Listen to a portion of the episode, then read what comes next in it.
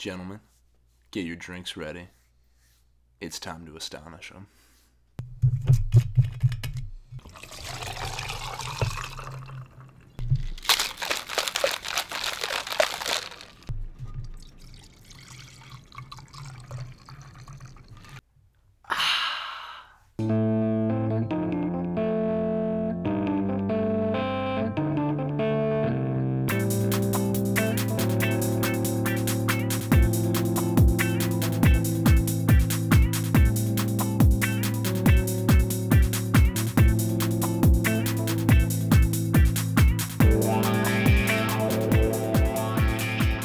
Trying to get like a structure that made sense, because we were talking about where do we put the nonsense, because that shit is very able to Venom.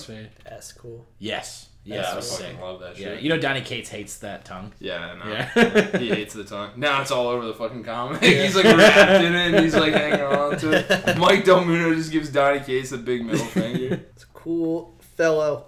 Oh, Deathbed comes out next week. The bed needs people. Nice. God damn it. Thank God. I forgot to. I just put its abbreviated name in. Deathbed. But we all know. TBEP? TBEP? Yeah. Are you still doing the where you're editing it and shit? As I listen to it. You're writing on it and stuff? As I listen to it. Which is how I have it. You know what? I really like that. So I won't do it during the show because it's when I get drunk, it's too complicated to draw and also focus on words. Yeah. But what I'll do is when I listen to it, on my lunch break or anything, I'll draw as I'm I don't remember any of this. Yeah. All right, what on here is incorrect? Everything. We have a script. Mr. Miracle. Let's descend onto the madness again, fellows. Onto the breach once more. Into it. The breach, I mean. Ew. Michael Fife?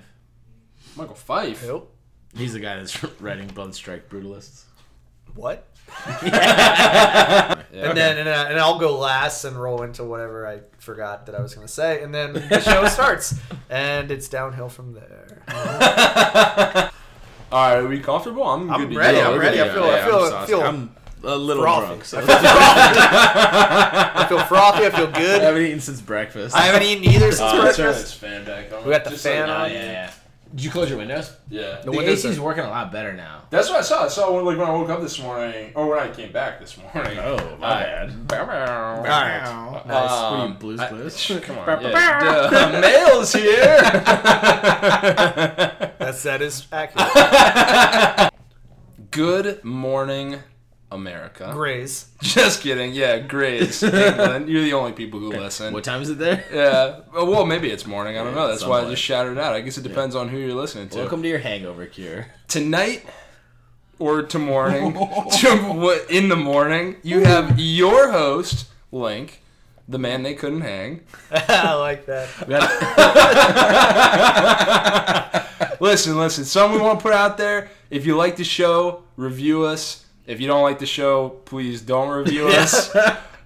Just leave. Just leave peacefully. No harm done. Or just lie to everyone else. I'm gonna toss the mic over to the rest of the people here with me tonight, so they can put a little bit of themselves on it. And as alphabetical order lends itself, I'm Arya, the schmuck who's still buying a lot of DC comics. There you go. Yeah, they're not that bad. All things considered, I'm Andrew. Oh, remember that Hanna-Barbera week? Yeah. Oh, okay. They were pretty bad. Yeah, specifically buying those comics. So. Yeah, I'm Andrew, and I didn't buy those comics. I bought Mark Waid's comics. Yeah, you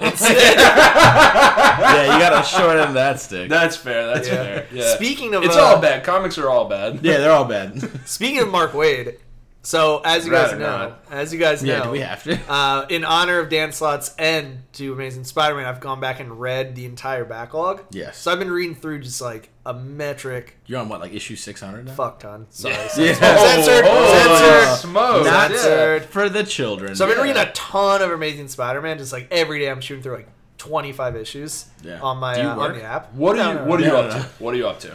I'm at 620. You started and I got to get to 700. I started at 500-ish. 500, yeah. Okay. All right. So I'm So you're not at one, not at number one. Right. I just saw when Dan Slott started. So the interesting thing is, as I'm shooting through it, I'm not really paying attention to who's writing, who's artist. I'm just reading the next one, yeah. So I read one issue that was particularly odd. It got really political, and Spider-Man and Wolverine did a team-up where they were trying to overthrow a mayor that was the mayor of New York. And they're like, yeah, this guy's an asshole. Like, we got to get rid of him. He's like a raging Republican. Like, he's screwing everything up. And then Wolverine's like, listen, Spider-Man, you got to be patient. Like, it took us 8 years to get Bush out of office. Like, we got to, like, you know how long it's going to take to get this guy out. And they did a fist bump. Like a silent fist bump. And I was reading it. I'm like, what am I reading? This is the least Wolverine thing I've ever read in my entire life. I was quite confused. Went back to the writer-artist title page. It was a guest issue by Mark Waid. Said the buzzword. No, I swear to Christ. Mark Waid wrote a horrible comic again, whereas characters have no... For Marvel. I'm beginning to think that maybe all of his comics are horrible. They're not. I'm going to say they're not all horrible. I think we gotta agree that every time Mark Waid ruins a comic, we take a drink. We'd never be sober. Yeah, well, there we go. I'm locking it in. Yeah, every time Mark Waid ruins a Marvel comic, we'll never be sober. Yeah. All right. Speaking of Mark Waid ruining comics, let's get into what came out this week. We will start with DC, and I as is tradition. Yes. Bring it around to Arya. Let's start with Batman Prelude to the Wedding, Batgirl vs. the Riddler, #1. Yes. I love this comic. This is actually a lot of fun. So far, the preludes have all been really, really good. I really enjoyed how this one ended, and the interaction between Batgirl and Riddler was pretty fun. I will say, in particular, the preludes written by, I think, Tim Seeley. Yeah, he does the Nightwing comic normally. Yeah, yeah, have been really strong and have all tied in together, where in contrast, I think the Robin versus Ra's al Ghul was like a kind of standalone. Yeah. Detective Comics, 982. Yeah, so this is the first issue without James Tynion IV. Andrew and I were actually talking about it earlier. Yep. It feels like a return to the original feel of Detective Comics, where it's just Batman versus the abnormal. Yeah. Which, you know, in a world of capes and villains is hard to separate, but this was, you know, was it Deacon Blackfire? Blackfire, something like that? Deacon Blackfire. Interesting, much darker, much more solo, but it has a flash to a team element there, but it's a good comic. And I do want to give a quick shout out. I loved the art on this comic. Yes. Oh, yes. Really stood out, really stood out, really kind of matched the tone of the story. Yeah, matched the tone of the story. Very well. Really gritty, incredible just scenes painted on every page. Yep. Yeah. Talk to us about Flash 48. The Flash. Yeah, so the Flash War continues. Speed Buggy's still there? Speed Buggy is not there. He has nothing to do with Flash War. That's not true. Let's clarify any ridiculousness there. See my fanfic.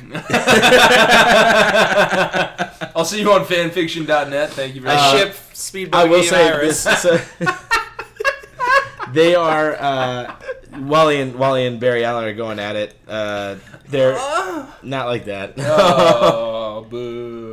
The tension between them is growing, and I will say the last two pages of this comic are some of the best drawn art I've seen with the least amount of actual narrative.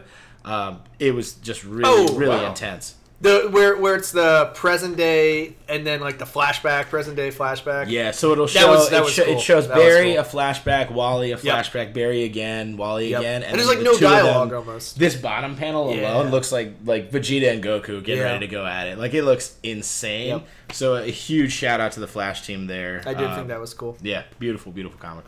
Awesome. Hal Jordan and the Green Lantern Corps. This is a lot of Guy Gardner dealing with his father and his past. He has the Darkstar armor, as we saw, based on the last issue there. So it's seeing what he's going to do with it. So very, very interesting, pretty deep look into Guy Gardner's past. Cool. Very good. Hawkman, #1. Turns out he's not dead.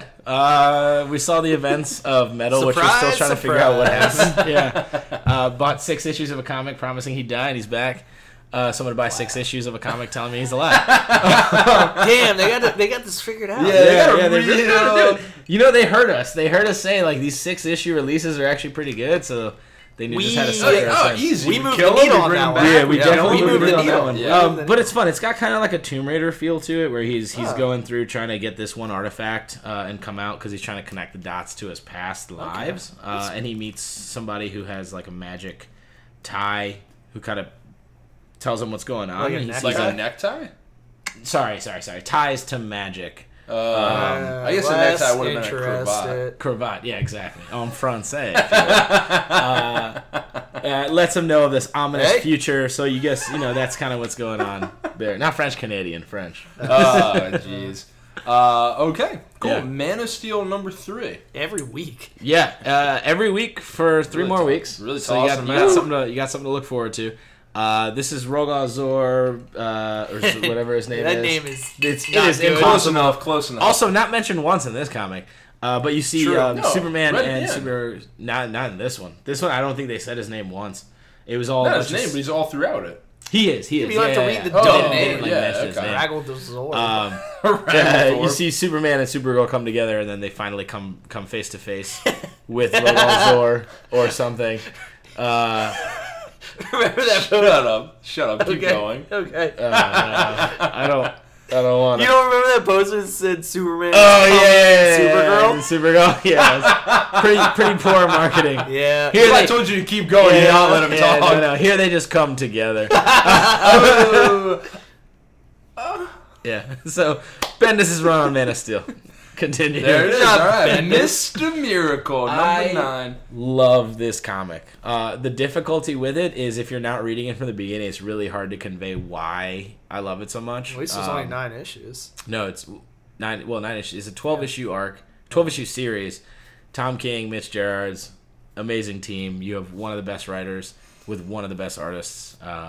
Can't speak enough about it. You definitely got to pick it up. So you would say trade, like the paperback collection? I 100%. Because I haven't read any. Any of it. Yeah. Okay, cool. 100% would get the trade. Cool. Awesome. Yeah. Plastic Man, #1. It was Plastic Man, #1. All right, enough said. Yeah. Enough said. Red Hood and the Outlaws, number 23. Another DC hero dealing with father issues. Yeah. Really prevalent this week. Yeah. Somebody's going through a rough time over there. Titan Special #1. I actually didn't pick this one up. I totally missed it on the list. I forgot that it was out this week, but I don't pull it. You heard him. It's forgettable. Titans is moving on to a new team. You're gonna have like Steel, Martian Girl, Nightwing, Beast Boy, and a few other people taking over. Blacked out in the middle of that. I couldn't care less about this. Yeah, exactly. So we'll see where it goes. I'm actually kind of excited to see Steel again, which you haven't seen in a while, but I think in the Superwoman comics. Yeah, maybe. Okay, so, speculation. Yeah. We'll keep that out of here. don't Wildstorm, Michael Cray. This cover is so awesome. Good. So you have Michael Cray squaring off against this world's Wonder Woman, who also has Constantine by the neck. The stories are intertwined. Yeah, it's an amazing. Look at that cover. It is not as action-packed as the cover, but it definitely lets you know kind of what's really the best part. Constantine, it's Michael Cray. His next target is Constantine. Turns out Wonder Woman Diana Prince is involved as well, so it's a really interesting story. I can't wait to see the next issue. It is issue 8 out of 12 so far, so just a couple more to go, but it's very, very good. Excellent. Well, cool. Thanks, DC. Now we'll bring it over to Andrew for Marvel. Oh, hello. Just kidding. We'll bring it to me for Marvel. Oh, hello. The first title is Deadpool Assassin, #1. Really, really cool comic if you like the idea of Deadpool just nonstop killing people. Oh, yep. So Deadpool. I do. Yeah. I will say that something I've missed out of Deadpool recently is kind of the grittier mercenary aspect to it. Yeah, agreed. Wasn't he using like rubber bullets for a while? Yeah. Some dumb shit. Like when he's rolling around with Spider-Man, granted. Hilarious. Loved that comic. But he wasn't like killing people. Well, he's definitely killing people now. Do you remember him in X-Force? Like that style Deadpool? Oh, that's my favorite incredible Deadpool. Like still fourth wall breaking. Yeah. But just like also he'll just like put a bullet in a kid. Like that's shit. Okay, moving on. Redacted. Yeah. Two Deadpool #1s came out recently. I definitely recommend Deadpool Assassin the Deadpool Assassin for the ongoing story if that's what you're into. Cool. Cool. Domino, the #3. Domino #3. Decent, pretty good. She kind of gets some closure around the Topaz chick who has the ability to like leech off her power and steal it. Oh, nice. wasn't super eventful, to be honest, but the nice part was it flashed back and forth between her past. And that those were the segments I liked the most. So you see her in like an experimental facility where they're trying to force her to manifest her powers. And the scientists are like, oh, I'm going to zap you with this taser unless you do something to stop me. And she's like, fuck you. But they like give her a cat, like a kitten. And she forms an attachment to the kitten, and like, we're gonna murder the kitten. That's a Kingsman. Unless you like, yeah. To be honest with you, I read this a long time ago. I can't remember exactly what happens, but effectively, the one sign is like, I'm gonna shoot this kitten in the head, and she's like, oh, block powers, and then instead the gun shoots the guy in the head instead. I don't think that's exactly how it played out, but you get the idea. Yeah. You get the gist. Yeah. So that was cool. It was decent. Cool. Yeah. Right. Who doesn't like killing scientists? I'm all for it. Hunt for Wolverine adamantium agenda. I think that goes back to you, sir. Yeah. Oh, okay. Excellent. This is the continuation. This is the old school New Avengers team. So you got Jessica Jones, Luke Cage, Spider-Man, Iron Man. And led by Iron Man. Yep. Some really funny dialogue between Iron Man and Spider-Man here. Yep. I think you would really like this issue, Andrew. I don't know why I'm not pulling this. This is a solid one. Yeah. Some really, really funny panels back and forth where they're kind of like really like genius nerding out over like some stuff. Ah, so good. And they're going back and forth, and everyone else is like, all right, fuck you guys. It's kind of like when we're in public and all talking to each other. and everyone's like, shut up. Fuck you guys. Sirs, please. Sirs. Really funny surprise showing from... I always forget this guy's fucking name. I think it's like Mr. Sinister. He's got the red diamond. Mr. Sinister. Yeah. I'm a fan of Miss Sinister, but Mr. Sinister's pretty good. Yeah. So if you remember, they left off in that submarine and they were selling off Luke Cage and... that's a very Mr. Sinister type thing to do. Yeah. The DNA for it. Yeah. So that's kind of the thing. He shows up. There's a little bit of a quarrel. Really funny dialogue. Really cool panels. Actions. Yeah, you could say that. Solid... Where Wolverine has his claws through Iron Man's head? Don't worry. I know. Yeah. I'm going to need this for later. Yeah. Read this comic. Yeah. That's New Mutants Dead Souls. What? Really... Actually really good. It pulled something off that I normally doesn't happen in comics where it actually completely tricked me. Oh. So the whole comic is about... Magik dealing with the fact that she couldn't save one of her team members from dying because she's leading up a team. Yeah. So she returns to the X Mansion, has like a heart-to-heart with Kitty. Like, how do you lead the entire X-Men? Because I just like lead one team and I got someone killed. So it was a whole issue with her struggling with that. And then at the end, only to find that it was on like her imagination and she's effective. Like, none of it actually happens, so she flashes back to and then is able to save the team member. Oh, nice. Okay. Which a lot of times I can see that coming a mile away, and it's very telegraphed. So in this issue, I totally bought into it, and at the end, it actually tricked me. So nice. I thought it was good. That's cool. Pretty good. All right, well, it's not going to trick anybody else because you just revealed it on spoilers. Don't know if you know how spoilers work. Peter Parker, Spectacular Spider-Man.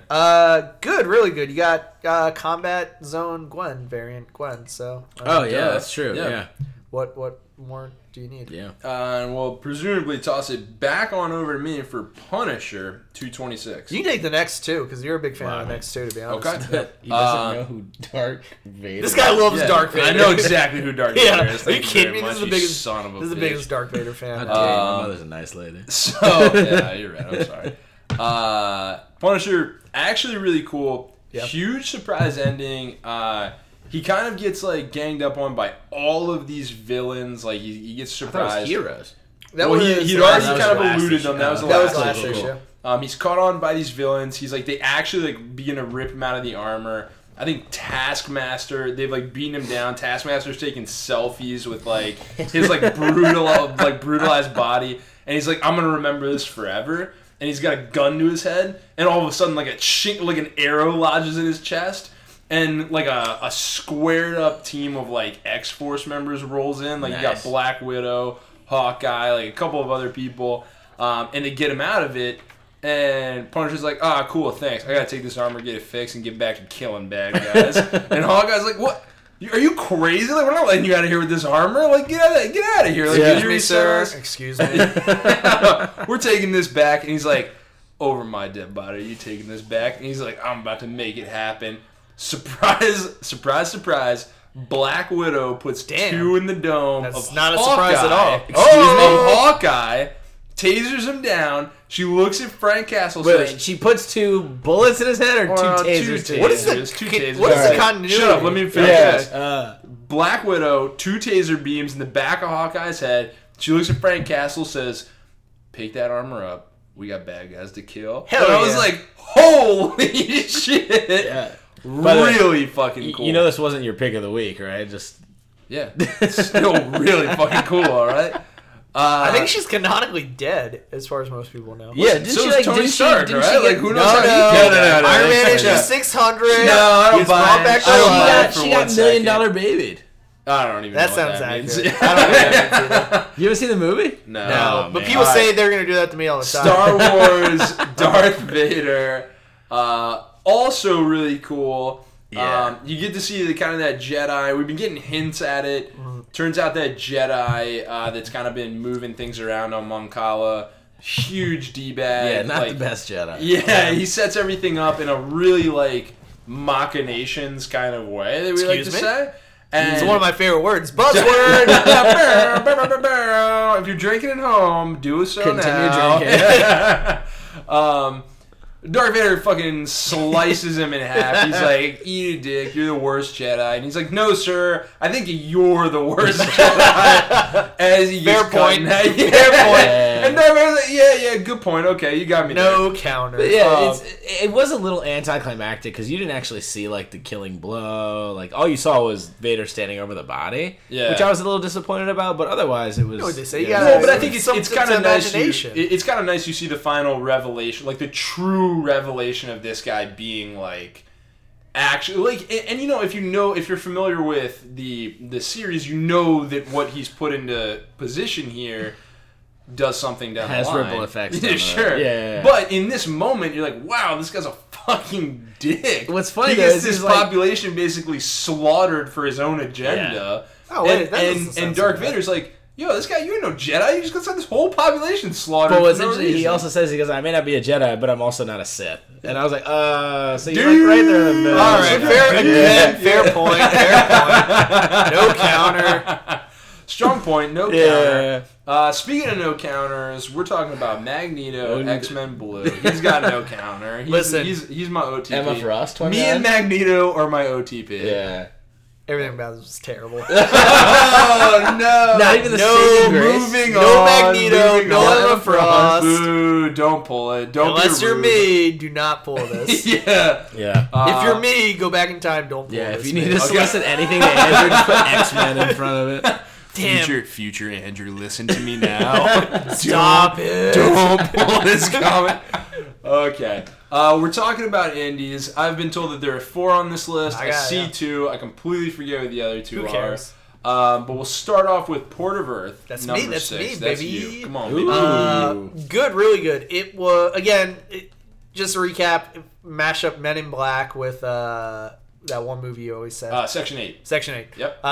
Really good. I've really enjoyed this all the way through. I think it might be a limited run. It kind of seems like it's coming to the end. Okay. So I don't think it's like an ongoing comic. In this one, they kind of like a God Country. Yeah, I don't think it lasts more than this was issue 6. I maybe lasts 10-ish. Okay, maybe is kind of what I'm projecting. But it was good. They hijack a helicopter, a news helicopter. You see in cop movies where they do the thing where they like wave the badge out and like yank a civilian out of their car, and they're like, "This is cop business. Commandeer, we're on clown business." Picture that, but with laser rifles and a news weather helicopter. "We need this, sir. Land that helicopter." And guess what? Newsman. They land it, and then, not to take too much time, but they're like, "Wait, we don't know how to fly a helicopter. All right, let us in and then go back up." And the guy's like, "Excuse me?" It was great. Cool. It sounds like a lot of laughs. Yeah. Who is Stellar, number 1? Stellar I picked up solely for the art. Okay. How'd that work out? Good, actually. The art is really, really good. I like the art better than the story at this point. But it's kind of an interesting story. It's this Blonde, kind of like what I said. You were pulling a comic at one point in time where you kept saying you had literally no clue. I just look at the pictures, but you're just looking at the pictures. You're basically buying an art magazine. I just get really drunk and look at the pictures. It's better than that. Yeah, we don't need to know what you do on your Friday nights. What's that? Yeah, we know. We already know. We can't escape it. So, but this is a little less. Anything really to note? The art is really good, but that's about it. So. One of the third indies I know was Starboy, actually. The Weeknd's comic that just launched. Important for the fact just they're canonically in the Marvel MCU. Yeah, a huge kind of pop culture icon who has always been kind of like a supposedly nerdy guy into some like nerdy stuff. Yep. Has pioneered his comic coming out this week. And I will tell you, actually not half bad. Nice. It came out, I will say when you're reading through it, you're kind of reading like, this is written like a little awkwardly in certain points, but you can definitely tell that it's written by a fan of comic books. Awesome. So going through it, you kind of get like, there's clear enjoyment, there's a cool direction. Yeah. You feel like you're in a structured comic book world. Yeah. And it ends up being like a relatively decent read. Like it's kind of a fun story. If you want to pull what'll probably end up being a relatively iconic comic to come. I hope it gains traction. Yeah. This was something I kind of enjoyed going through. Nice. Something else. I've remembered the fourth. It is. What is it? Bloodbath. Close. Thank God it's not me. Yeah. Butcher Bloodbath. It's a Bloodstrike. The Brutalists from StarCraft. Mutalisks. Number one. Second off, the title is Bloodstrike Brutalists. It's Brutalis? Probably Brutalis. Too many storms. What? I don't know. Is it a person's Brutalis? Name? It's Brutalists. The brutal people. All right, Brutalists. Brutalists. Brutalistos on Spanish. Brutalistos. Yeah, I honestly saw this. I was like, oh, cool, a cable comic. And then I looked at the name. I was like, that doesn't say cable.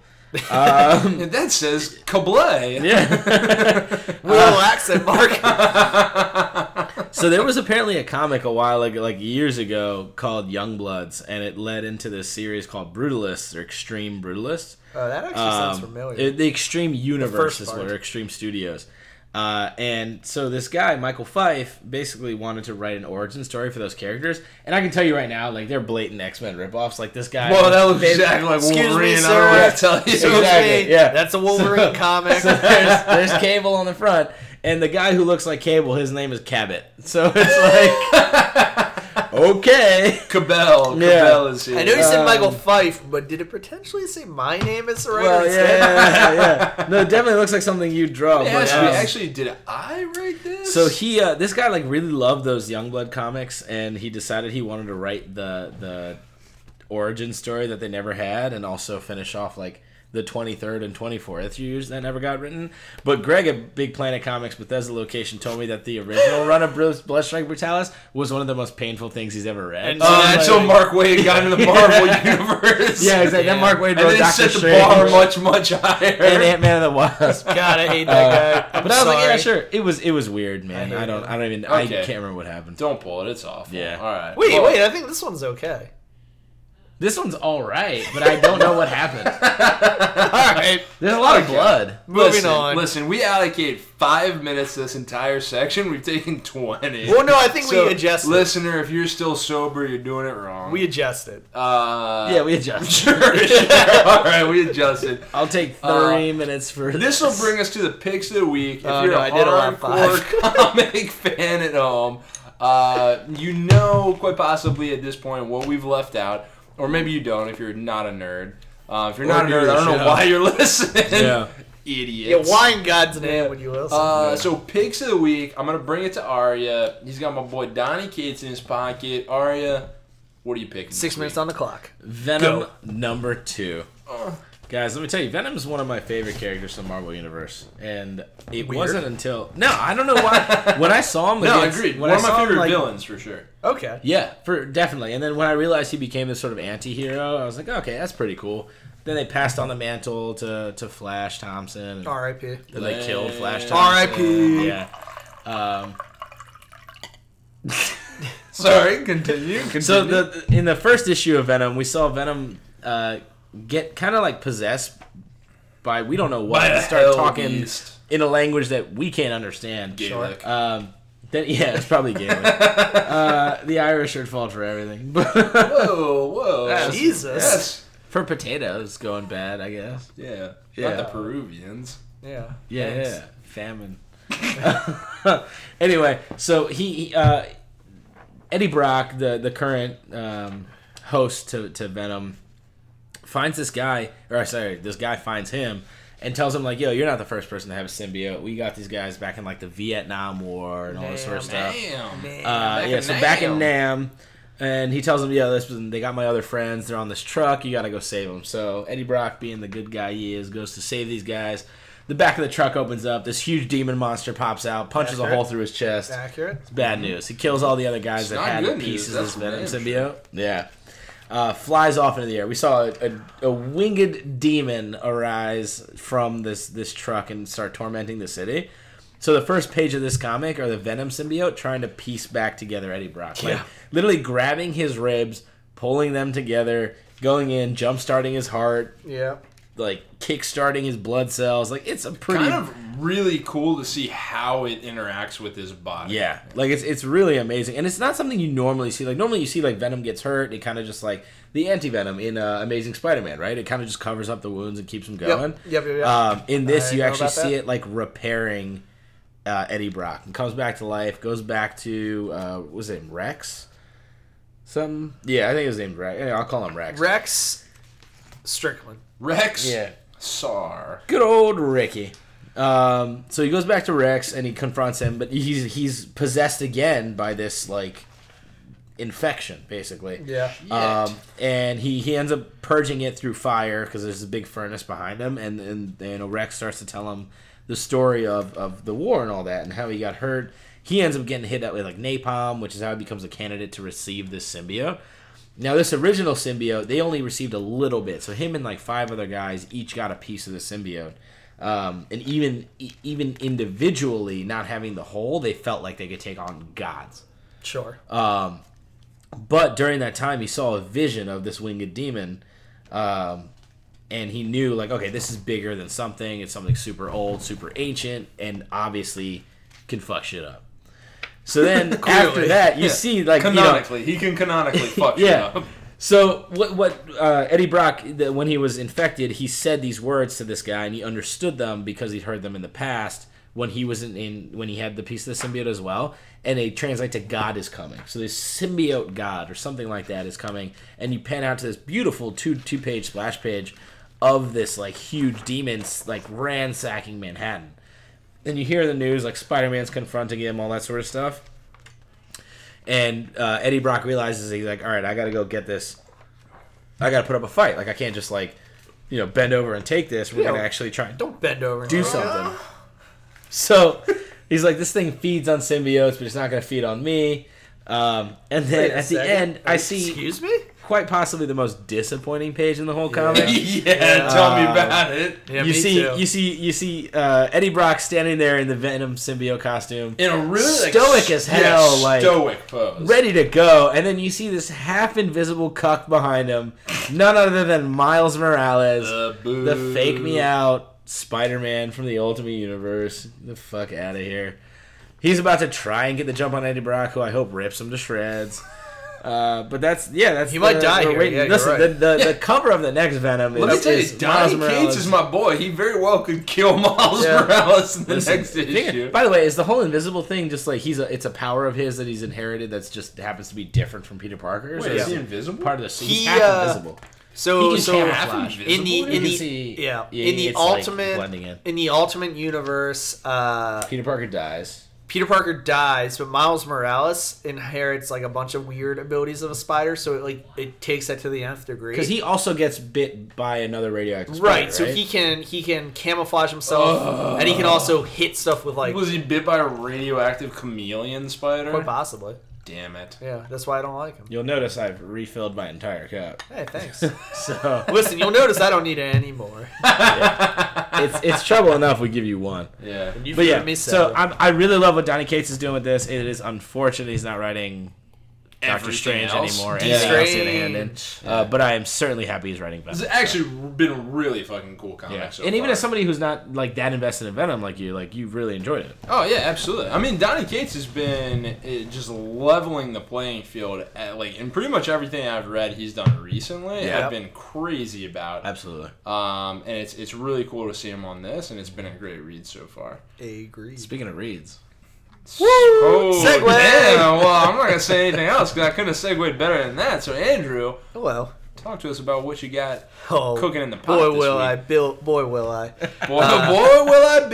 Marvel 2-in-1 Annual. The Thin and Infamous Iron Man. Written by Chip Zdarsky. God. Amazing. Yeah. Amazing. Talk about sex criminals. Yeah. So good.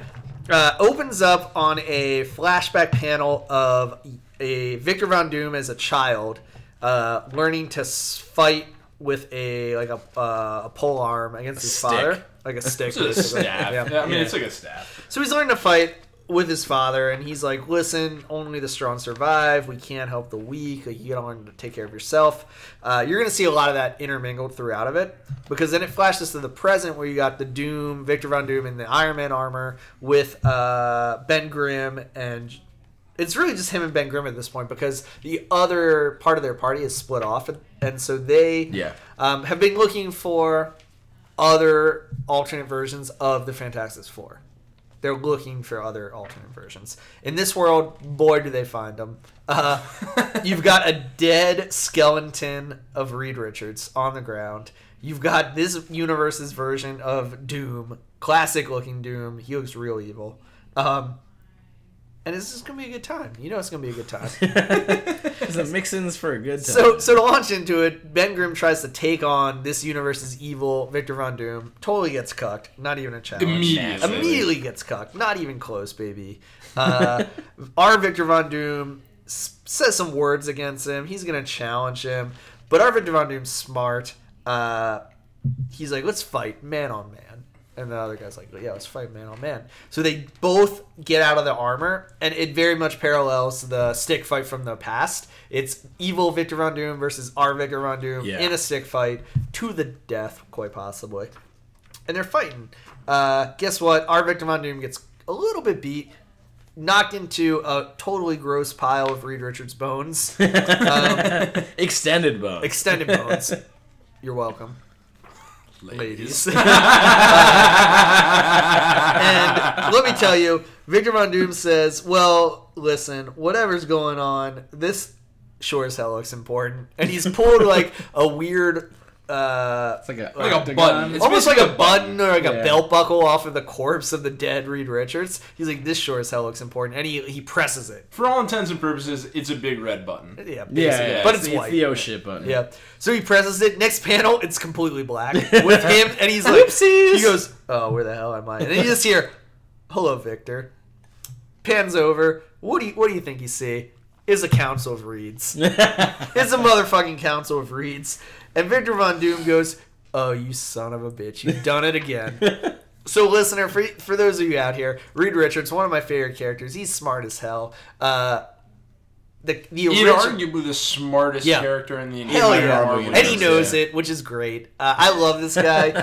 He, at one point, several alternate reality versions of Reed Richards gained control of the Infinity Gauntlet. Yes. And so they did what any sane, smartest man ever would do and summoned every version of themselves from every part of the multiverse and made a council. Yeah, so to really hammer home the point, instead of gathering the smartest minds in his own universe, he gathers the smartest minds in every universe. His mind from every universe. Incredible. In every universe. Incredible. There's a bunch of shit went down. The council had to be dissolved. XYZ, blah, blah, blah, blah. Guess what? It's back, baby. Because Victor goes, yo, are you crazy? This is what we were before. You did it again? And they're like, yeah, but we did better this time. This time, we all wear buttons, and when we come to get someone to the council, we create a life model decoy duplicate, so our friends and family don't know that we're missing. And Victor's like, that's better for you? Like, yeah, it's perfect. When they go back, it just merges the two memories, and they just go back to normal. This was like really reminiscent for me of Watchmen. Yeah, where Dr. Manhattan like just duplicates himself. And he's like having sex. While also like solving the world's biggest problems. Oh, you're not even here. And he's like, yes, I am. So you really get a great and Matt like. Cannot say enough for Chip Zdarsky. The guy can write a funny Spider-Man comic and nails that tone. He perfectly... There is not a lot of, like, jokey, quippy stuff in here, but he perfectly nails, like, the arrogance of a Victor Von Doom and just also the arrogance of a Reed Richards. Yeah. And they're back and forth. Almost like the aloof arrogance of a Reed Richards. Which I love. It feels very distinct in both of them. Like, you get, absolutely. It's both arrogant, but in incredibly different ways, and he nails them with a kind of emotional intelligence. And I imagine this is what he feels when he's just writing these comics. Yeah. Like, I'm better than every other author. Yeah. I'm hilarious, intelligent. And it's all true. It really makes me sad that he's not the one to write Fantastic Four. Dude, absolutely. This is just like a glimpse of what could have been, and I'm just so sad. Mm-hmm. But I'll just read this every day of my life. So anyway, turns out, as classic Reed Richards Council fashion, they were the ones who, after Secret World, repaired Doom's face and erased some of his memories. Yes. So they were the one who gave him this quote-unquote second chance to do good. But was that our Reed Richards? Well, not the council. That's Reed Richards. It's his Reed Richards that does it. Oh, sorry. It's his Reed Richards, but he realizes... But he causes him to lose the memory of the fact that he did it. Right. So he's realizing that in the council by talking to the rest of them. And the crazy thing is they're like, oh, well, don't worry. We know you're going to make the right choice. Yeah. And then you flash back to the present day. He doesn't make the right choice. He straight murders. He makes a choice. Yeah. He straight murders this world's Victor Von Doom. Well, that's also the copy. That's the copy that's doing it. That's the duplicate. Oh, sure. Yeah. And so Reed's like, God damn it, I wish you would have made the right choice. You know you didn't have to. He's like, I know. Yeah. He says, I don't have to fucking explain myself to you, Richards. He didn't say, I know. He says, eat my dick, Richards. He's like, fine. That's kind of how it ends. Yeah. It was incredible, and I love seeing Reed Richards. I love seeing Doom. I love seeing the Council of Reeds come back. And I loved everything about Chip Zdarsky. And it's still the fucking infamous Iron Man, which is really fucking cool. Like the Iron Man Doctor Doom. Yeah. Which has been like one of my favorite stories of all time. To have Chip Zdarsky write Fantastic Four. I will say, one of the, and not to drag this on too much longer, but I will say that one of the interesting parts about it is when he faces the other Victor Von Doom, he tells him, he's like, yeah, so how'd you feel after you killed Reed Richards? Like, that was pretty much it, right? Yeah. He's like, now the only other challenge is to become human. I was like, that gets you in the mind of like how he became the infamous Iron Man. I love it. I love this issue. Yeah. Council Reeds. It was an annual. Thanks, Chip. Like, but it's Chip Zdarsky. So, thanks for sex criminals, you sex criminals. It's exactly what I would do. Yeah. I'd form an interdimensional council of me's. Uncut Reed Richards. That's what I've always wanted. Oh, man. Well, okay. Read some machinations. Listen, it's time. It's time to bring it on home to your boy. Andrew took so much time talking about that. We're releasing a whole new podcast. I'm going to have to talk about this. I talked about Thor. Listen, everyone gives a shit. Start that clock. Everyone gives me shit and then spends 2 minutes of my time talking about how I take so much time. Which I do. 2 out of 12 isn't bad. Well, okay. It's probably to the surprise of no one I pulled Thor #1. I actually pulled this comic twice. Yeah, the hammer pulled you off. You almost pulled it 3 times. Oh my god, the hammer pulled you off. End scene. Yeah. Okay, alright, rein it in, boys. We'll go quick here. So it's important to know there are 2 stories we're going to talk about here. There's a kind of a present-day Thor story. Yep. Where he's doing his thing.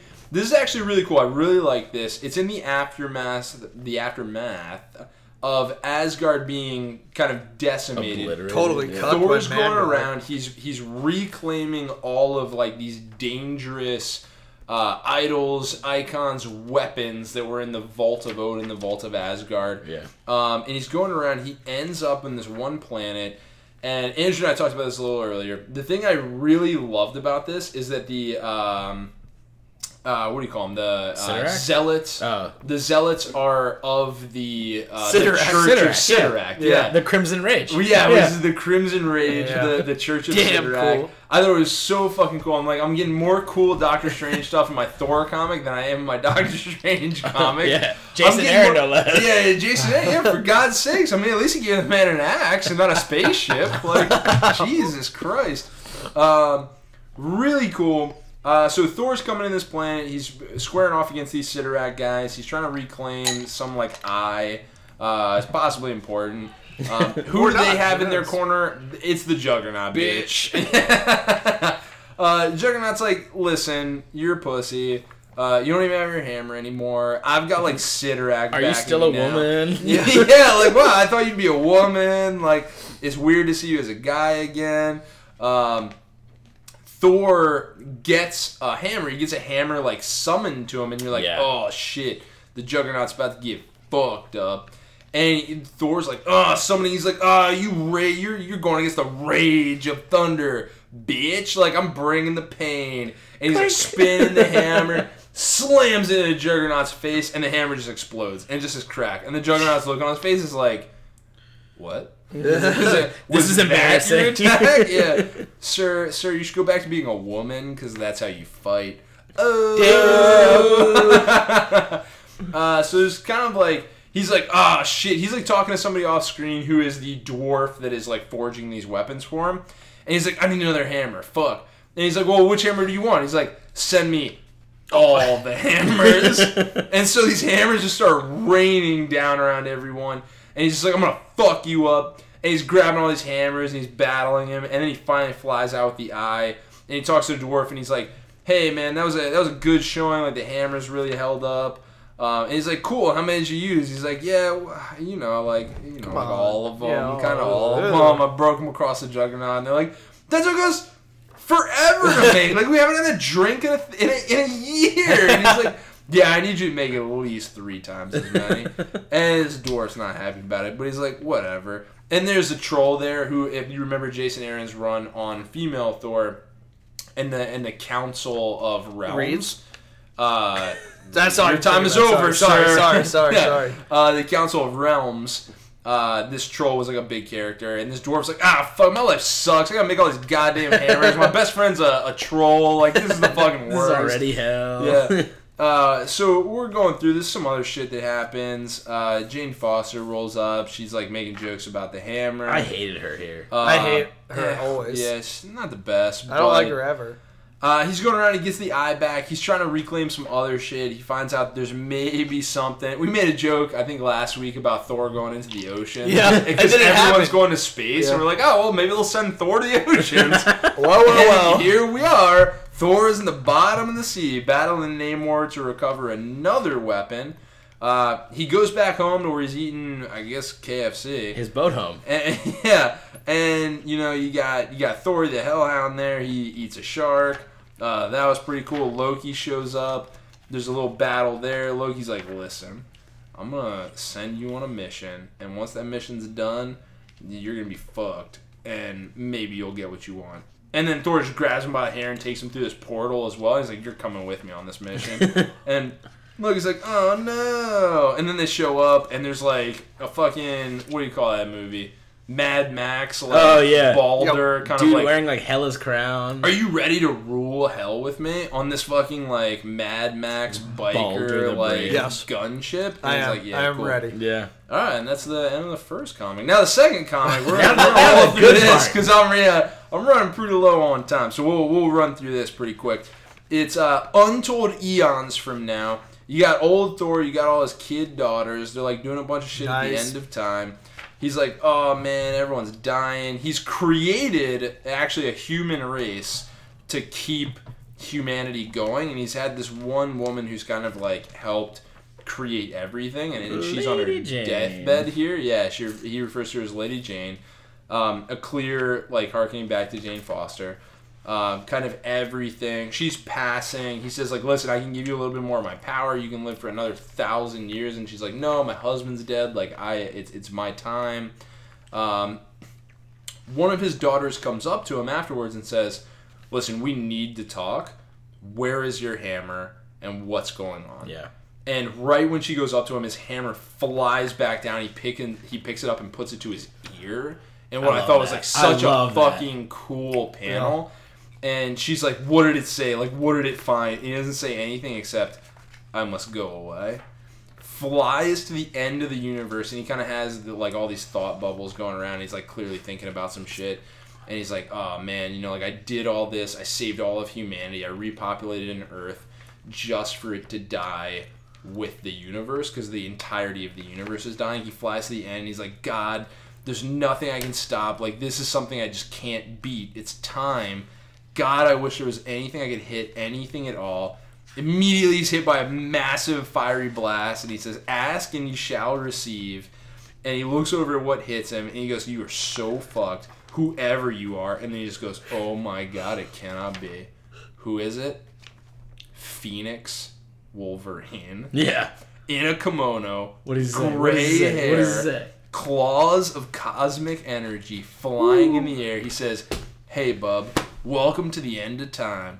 I hope you brought some beer." Oh my God. That's pretty great. Quite possibly the greatest panel in comic book history. Wow. Yeah.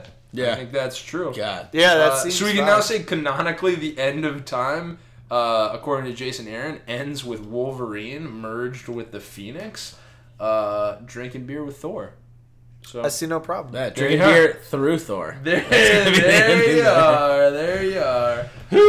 Yeah, incredible comic. And you know I'm a huge Thor fan, and I was very close to trying to muscle everyone into picking that for winner of the week. Good luck.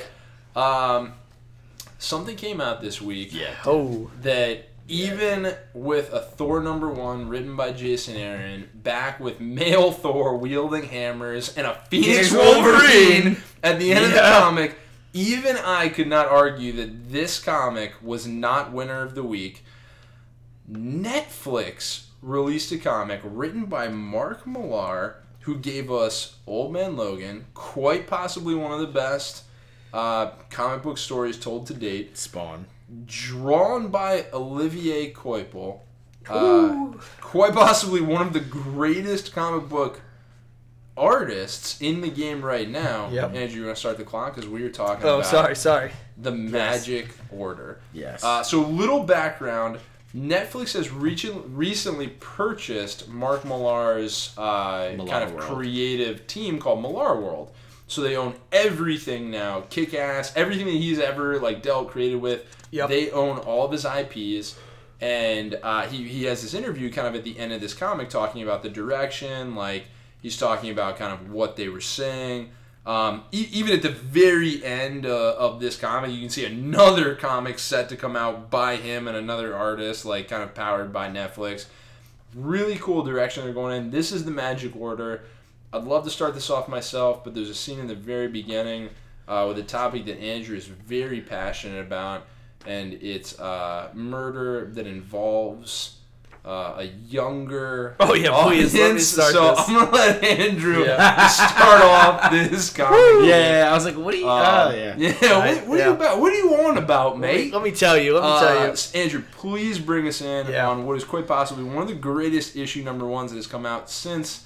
Remender 7 to Eternity. Yep. Oh, yeah, I would agree with that. We open up on a couple of people doing the deed. Copulating. Yeah. Hey-o. So they're going at it. Horizontal Mamba. Yeah. It pans out to a couple of creepers, like, looking at him from really far away. Yeah, That's not creepy. It's not us. Come on, voyeurism's a common fetish. One of them whips out. Oh, actually, they just say, they just finished copulating.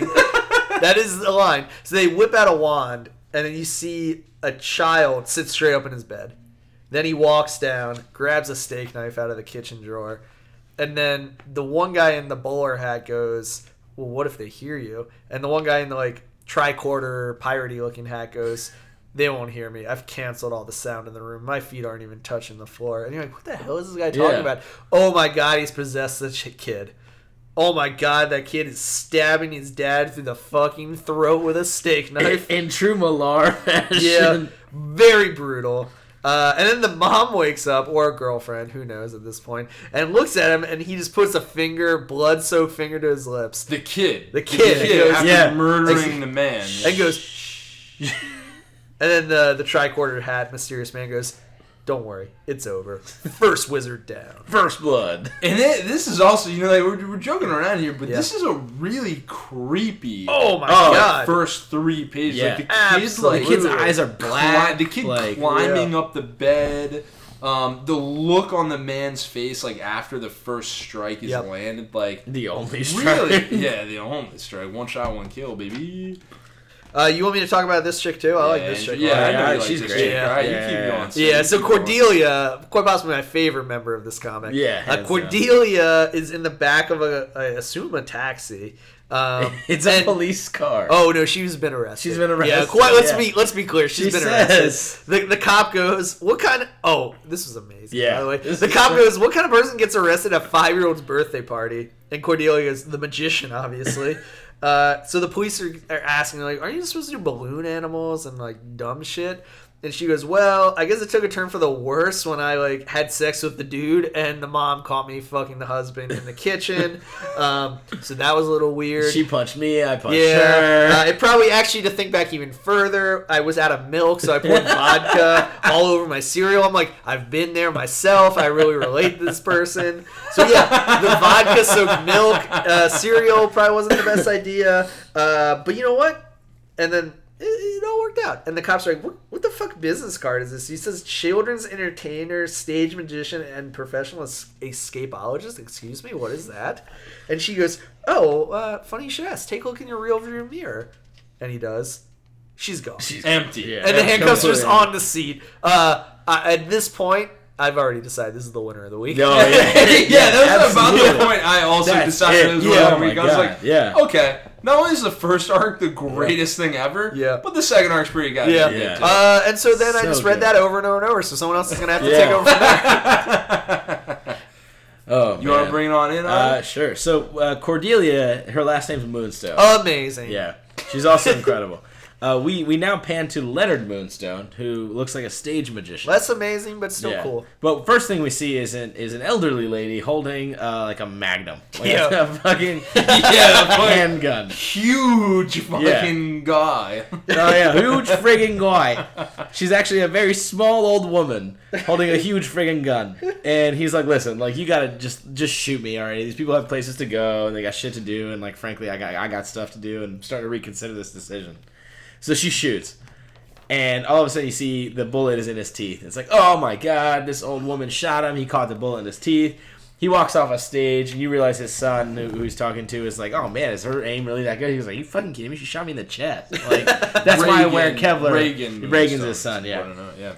He's like, no, she shot me in the chest, but that's why God made Kevlar vests. Like, are you fucking kidding me? And so he's in the back, and he's smoking a cigar, and Reagan's like, oh shit, Dad, like, you gotta hear this. And so... they end up. It flashes forward to the ceremony of a broken wand, which is what we now realize is the death of a wizard.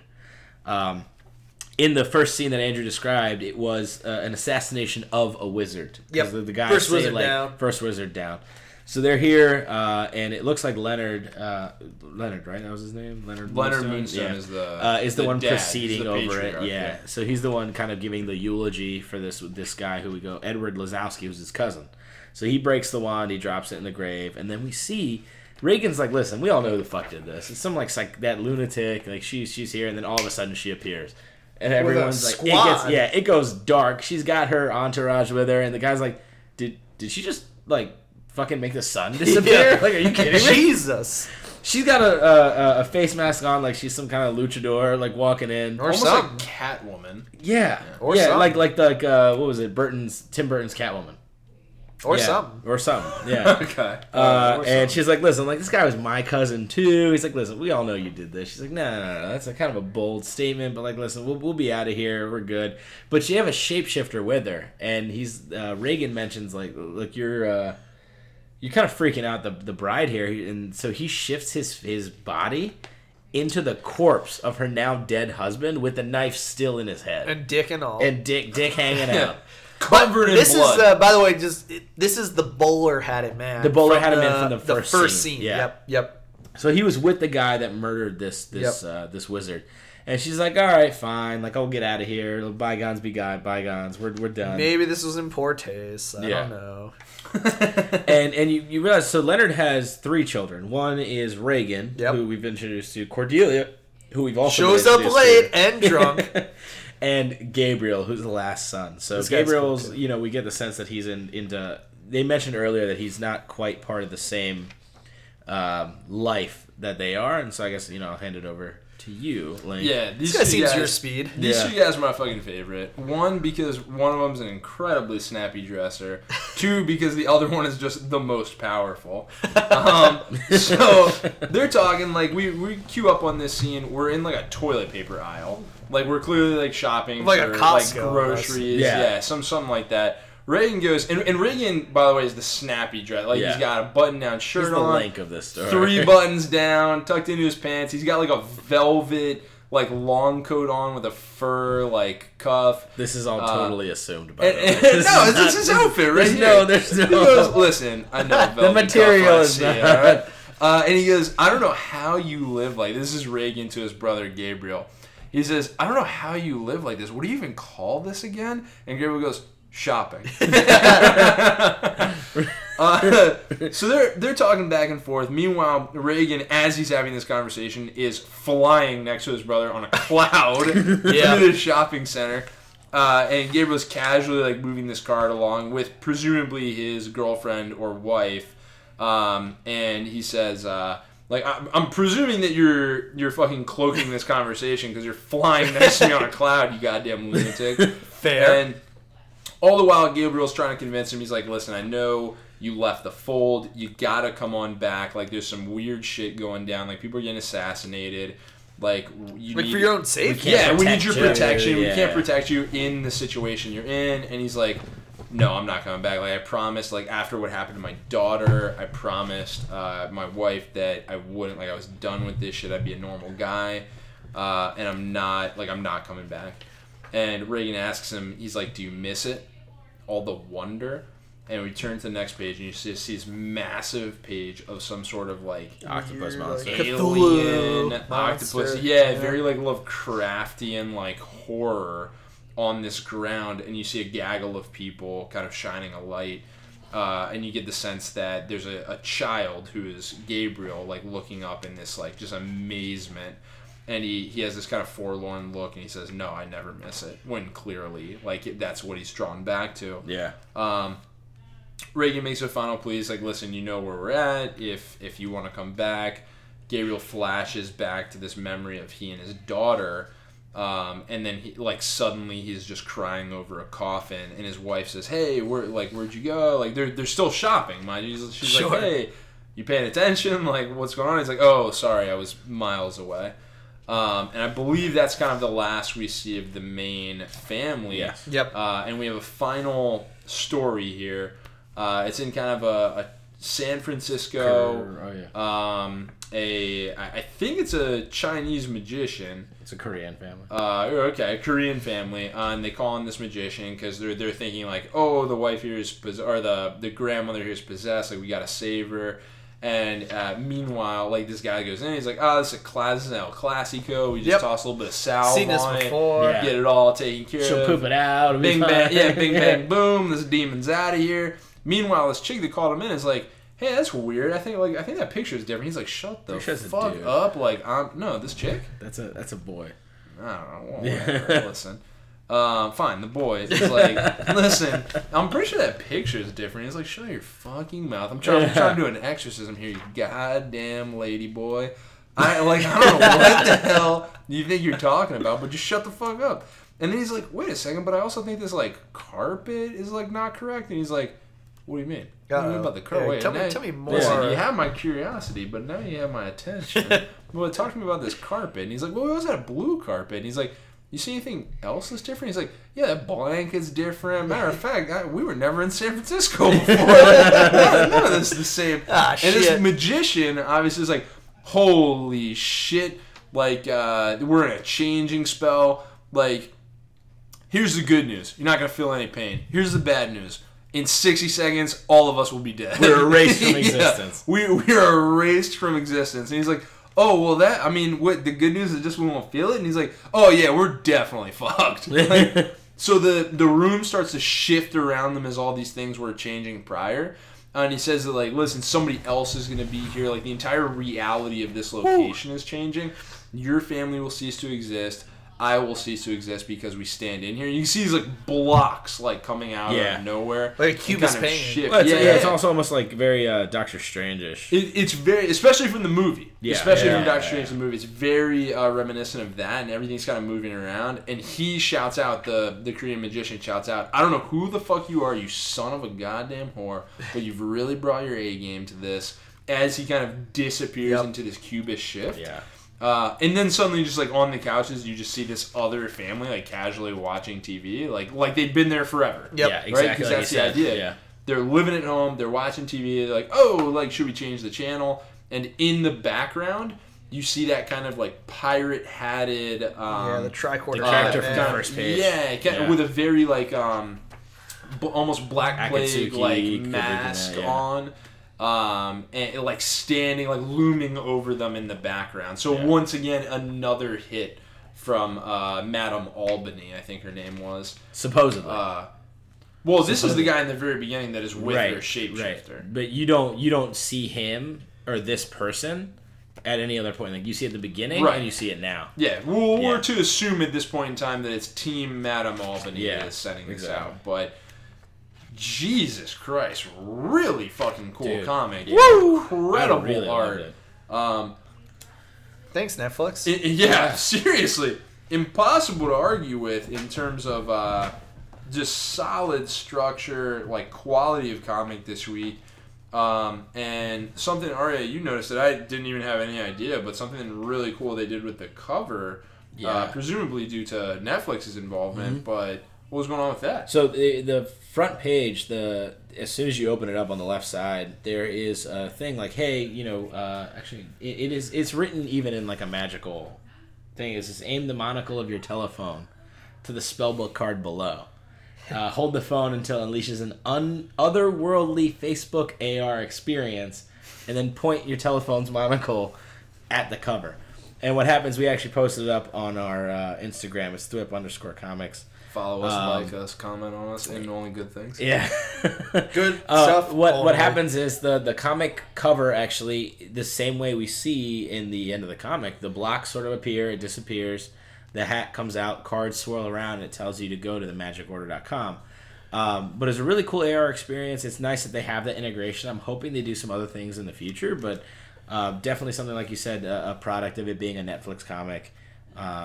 I really love this book. It was fantastic. I mean, based on issue 1 alone, not only would I recommend so far keeping your eye on the entire series, but if the Millar World Netflix combination, the shit that they're putting out, he's got an interview that says like the plan Netflix has for this is like massive. Yeah, it's unreal. Like the scope is incredible. I would recommend pulling every single comic that comes out of this partnership.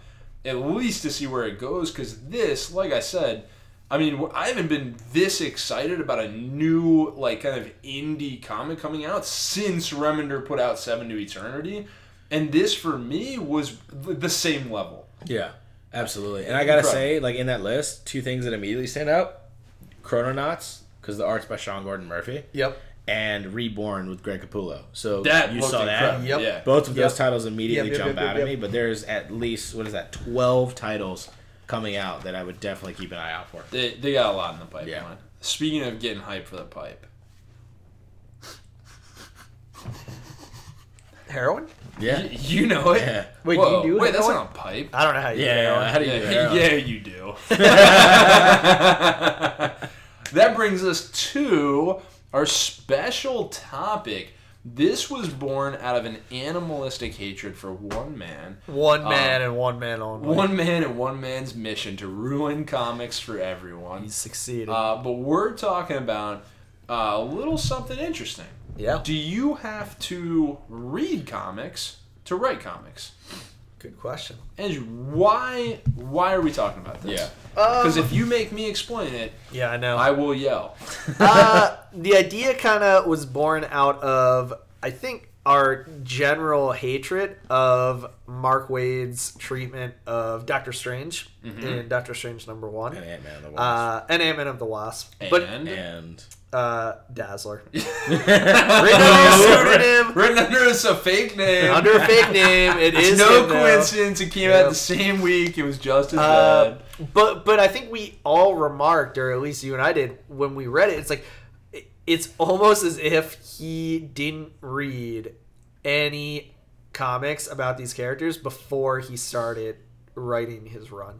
He basically, it feels as though he had his own personalities and story and direction that he wanted to take the characters in the comic, and whatever else has happened, be damned, like he didn't care. Yeah, and that's what it felt like, whether it was or not. So that's kind of the genesis of this topic. Yeah, right. So I think, and I don't want this to be, I'm just kidding. I want this to be a topic where we just bash Mark Waid, but I'm going to try and become objective. Yeah. And I think that what it comes down to is that these personalities here, the direction of these characters, the stories that have been developed, have been established over a long stretch of time. I don't know. They're numbering them with all the legacy numbers, and I forget what Doctor Strange is at, but I think it's like mid 300s. Yeah. So he's got a lot backing him. You know, he's always kind of been this like arrogant surgeon, incredibly powerful magician, and it's always kind of like waxed and waned, which he draws to, which is fair. But for your breakout story, as a tenured comic book author, on one of, I mean, I would say in the Marvel Universe, one of their most iconic, like, important characters, to be the exact story that was just told by the two preceding authors. The man who stripped him of magic and the man who reintroduced it. Yes. And the very first issue he puts out is the exact same story, stripping magic, launching him on a quest to reintroduce it, and then having him act so far outside of the bounds of Doctor Strange's normal personality, let alone from the fact that he just tells the story in a horrible way. I mean, that's just being a poor author. Sure. But, like, it's even hard to say, because we know, obviously, Mark Waid has to read comics. He's an old school... I mean, that's the question. Does he read comics?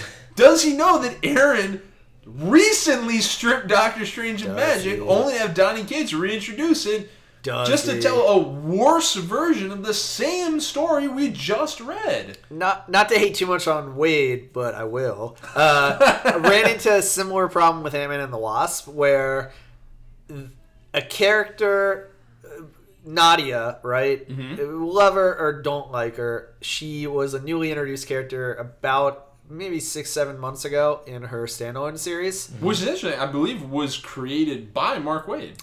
I think it was created by Mark Waid, which... But he didn't write her definitive standalone series. He created her, I believe. Which is even, like... So it was the person who created it, and then she had her own run, which eventually got canceled, but had a very distinct, established personality. Think about... Do you guys remember... I even picked one of the issues where she was essentially fangirling over... Victor Von Doom. Yeah. And that was incredible. The sleepaway camp. Yeah, the sleepaway camp with, like, think about her. You can picture her distinct kind of bubbly personality, but also she's brilliant. Like, it's a very distinct personality that you can pick out. And in Ant-Man and the Wasp, you basically throw that all in the garbage and light it on fire, because she's a cynical, like, very mean-spirited, completely different person. Yeah. Unless the name and costume were the same, you would never guess that they were the same person. Yeah. Well, and you can, what I would say, you can make the argument, right? Okay, fair. Mark Waid created her. Maybe he always had a vision in his mind of how he wanted her to act. Maybe this is more true to it. And he's the original creator. Like, he's got some sort of, like, space to move that around. Yeah. Though she did have kind of an established personality that everyone became accustomed to. Fine, okay. We'll hear your direction on it. But To reference another comic book aficionado in the game, is a guy who makes YouTube videos. I believe his channel is called Comic Books and Diversity. Or maybe the other way around. Diversity, one or the other. Something like that. He actually draws a really funny point through this, through his take on this comic, where at one point he has Ant-Man reference to Nadia that something is on her 9 o'clock. And she's like, "Oh, Ant-Man, time doesn't exist in the in whatever verse they're in." And this guy loses it. He's like, "Are you fucking kidding me?" She's one of the smartest people. Not only is she one of the smartest people, but even if you fucking shit on her personality, even if you take it in a completely different direction, her core of her person that Mark Waid created is that she is a Red Room-born assassin.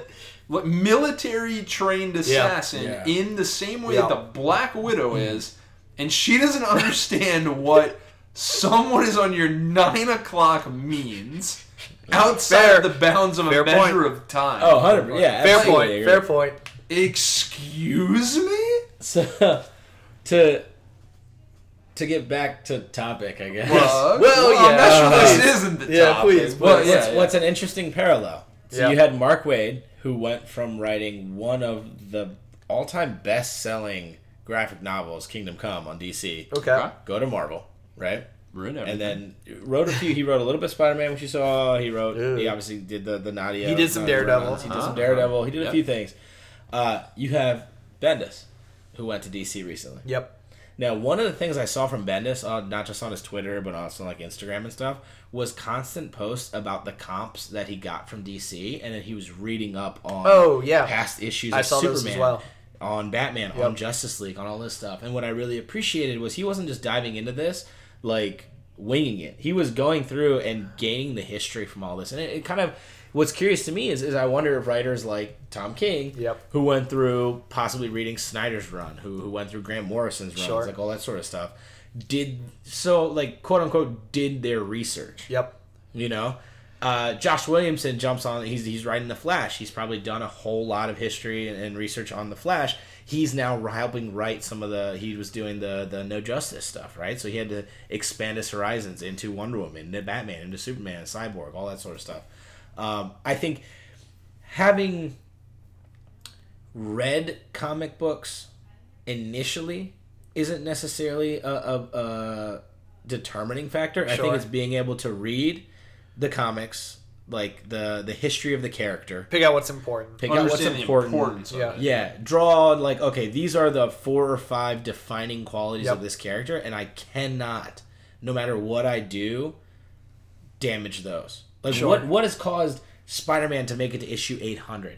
Superman to make it to issue 1,000? You wouldn't all of a sudden be like, oh, he actually didn't let his uncle die. Yeah. Like, oh, that doesn't exist anymore. Right. It's like, there goes Spider-Man goes back in time and saves his uncle. What are the tenets of the hero that I'm about to write, and how do I stay true to that? And I think with Mark Waid being the prime example here that we're using, he's... kind of shit on a character that he created, we saw. Shit on a character that recently went from being weak to strong to now being completely stripped of all their powers again. And then Dazzler. Which he wrote, I'm convinced. It was an inside job. I think based on what I know of Mark Waid's work, he has the potential to be a really, really phenomenal writer. It's just unfortunate it doesn't feel like he did the research or stuck to the character's pillars or tenets as well as he could have, and I think that's to me what makes a good comic book writer. And I think maybe it's a blend, because you don't want someone to just you want some innovation, some uniqueness to it. You don't just want like carbon copies of stories, 100%. Right? But you want them to make nods to what has happened, and if you're gonna change a character, like work it into the story. I think if you want Nadia's personality to change, well, show us in a story what causes that shift. Yeah, that feels a lot better. What did she go? Because that's character development. Right. What did she go to, as opposed to putting her out there and just saying that her character is far different from what we've come to expect. Yeah. Like, it's fine to take it in another direction. Sure. As an artist, you're allowed to believe, like, to have a vision and go to that space. But take us on that journey. Don't just appear at your end point. I think a good... I know we've talked a lot, like you said, about Mark Waid. We're using him quite a bit as an example. To give a corresponding or a different kind of view, we talked a little bit about it. Something that came out this week as well was Starboy. Yep. Yes. Kind of written like the visual direction, certainly by The Weeknd. Though I don't think like exclusively written by Albert him. Albert something was the creator of it, technically. Yeah. Right. You can definitely tell while reading through that. I mentioned that it's kind of a fun read. You can definitely tell that it's written by a fan of comic books, someone who's very like into it, and obviously like it's an incredibly like just new IP. So there's nothing you're playing on that's an established like belief of somebody else. You get this kind of cool look at what you imagine like are ties to his normal life. But there's some failings definitely in just how like the writing styles, because you're obviously not dealing with somebody who is accustomed to writing comics or even what I would imagine like even books. Quite possibly not. Right. Yeah. but someone who understands the structure, or at least had a story they wanted to tell, had a general structure, and had fun or got something out of telling it. Yeah. Yeah. So something like pretty cool there. We're contrasting kind of that side we're using of Mark Waid, who maybe didn't do the research, or maybe he didn't care. Maybe he just didn't care about it and had a vision he wanted to execute. Be damned, everything that's come before. And what's interesting with comic books, it's definitely a different cadence, right? You have a novel which has the build up, the climax, and the return to normalcy, right? Yep. A comic book's build-up may be a couple issues. The climax may be a quick couple panels, and the return to normalcy might also be just the rest of that comic. Yep. Do you like something like Michael Crichton couldn't take? Maybe, who knows? Maybe he would have been an incredible comic. He put Jurassic Park comic book. Huh? Are you going on record saying Michael Crichton couldn't write a comic book? No, I'm saying I dare you, Michael Crichton. You maybe he could, but it's if somebody understands the blueprints of a good story, then it really comes down to the cadence, like getting it down to the cadence of a comic. Yeah, in the medium, because your artist usually gets the description from the writer. Yep. So it's a multi. Part collaboration, thing, right? It's a collaboration. Sure. Yeah. Unless you're Sean Gordon Murphy and you do the whole thing. Yeah, or you're getting notes from Tom King where it's like, yeah, the Joker's swinging something somewhere, and figure it out. Right? Come on, you'll pull it together. Yeah, you'll get it. And it's it's funny because I think about something like that where I'm like, wow, what if like Michael Crichton decided to make Jurassic Park like a comic book? Sure, like that'd be crazy, and I can imagine it in my head, but I'm imagining it because of how I would see it. Yep. Right. So I think there's so many factors that can go into making you a good comic book writer. Sure. I don't know that you having to have read comic books in the past is a requirement, though. It might not be. It might not be. I think of kind of the let's sum it up. Yeah. Do you want to sum it up, Ben? I could sum it up. Sum it up? I was going to say, I think it's not a requirement, but when you think of a lot of the greats in the industry, kind of what normally happens, you cut your teeth on indie comics, right? You show what you're made of, where you can kind of run free because you're not treading on properties that are established. You get your shot in the big times, and then when you make a name for yourself there, then you go back to the indie stuff. Think like Remender, Brian Wood. I'm thinking Nick Spencer. He did Morning Glories. Yeah. Now gets his shot on Spider-Man. But think what he's posting on, kind of like Brian Michael Bendis. He's like, oh, I literally read every Spider-Man comic ever. Yeah. Before I wrote an issue, I've read every comic ever to make sure I don't screw this up. You hone your skills on your own stuff. Right. You get your shot. You get recognized. And then you go back because you got that fuck you money. You're like, I'm going to write whatever I want now. I'm Rick Remender. I'm going to write a story about a car. I'm Chip Zdarsky. I wrote about people having sex and stopping time. Yeah. I'm writing Spider-Man. And who knows? What he's going to do but after that. Great. Yeah. So I think that's like the normal path, and it works for a lot of people. Yeah. But I think at the end of the day too, you're also inspired by something, right? Like you had a comic that you read that really resonated with you, and you were like, oh, shit, I want to write comics. Indeed. Yeah. All right. So in summation, Mark Waid, stop writing comics. Please. There you go. Please. And thank you. And that'll bring us to our last and final segment of the show. Still more to the show. He's got it. That is Polar Pass for the next week. We are looking at DC Comics Aria. I'm gonna rapid fire hit you with this list, sir. You better be ready. Aquaman. Pull. Batman. Pull. Batman Prelude to the Wedding, Red Hood vs. Anarchy. Pull. Nice. Batman, Sins of the Father. Pass. Batwoman. Pass. Brave and the Bold, Batwoman, Batman, Wonder Woman number 5. Nice. Pull. Cave Carson has an interstellar eye. He pulls this one. Pass. Damage. Pass. Number 6, Deathbed, the bed that eats people. Hell yeah. No. Future Quest Pass. Presents Green Lanterns. Pass. Harley Quinn. Pass. Injustice League 2. Pass. Justice League 2. Pull. Man of Steel. Pull. New Challengers, Pass. Teen Titans Go, Wildstorm Pull. 14. All right. Gen 13! A couple of a lot of mistakes by me in there. I'm ready. Andrew, Marvel Comics, same speed. I'll try. Is fast. At least 60 miles per hour. Amazing Spider-Man 801. Pull, handoff issue, pull. Amazing Spider-Man Renew Your Vows. Also pull, it's amazing. Ant-Man and the Wasp, Pass. number 2. Pass. Avengers.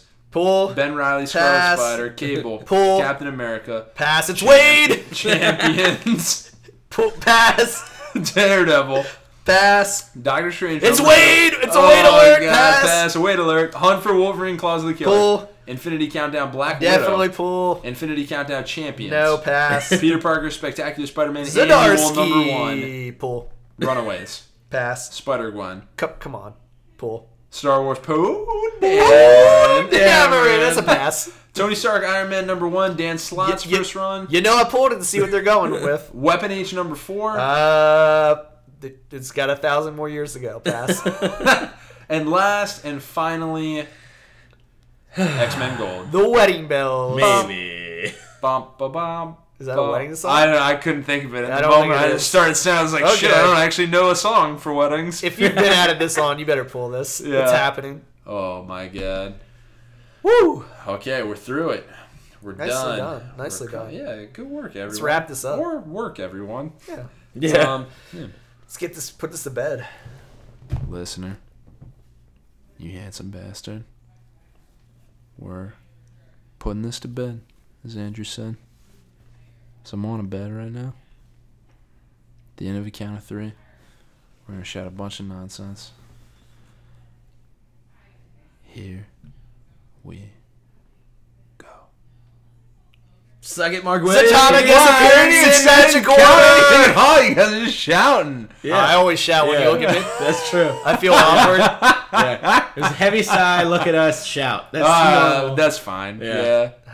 Good night. That's good. Grey's London. I didn't stop the show. I gotta do it. I am on normal space.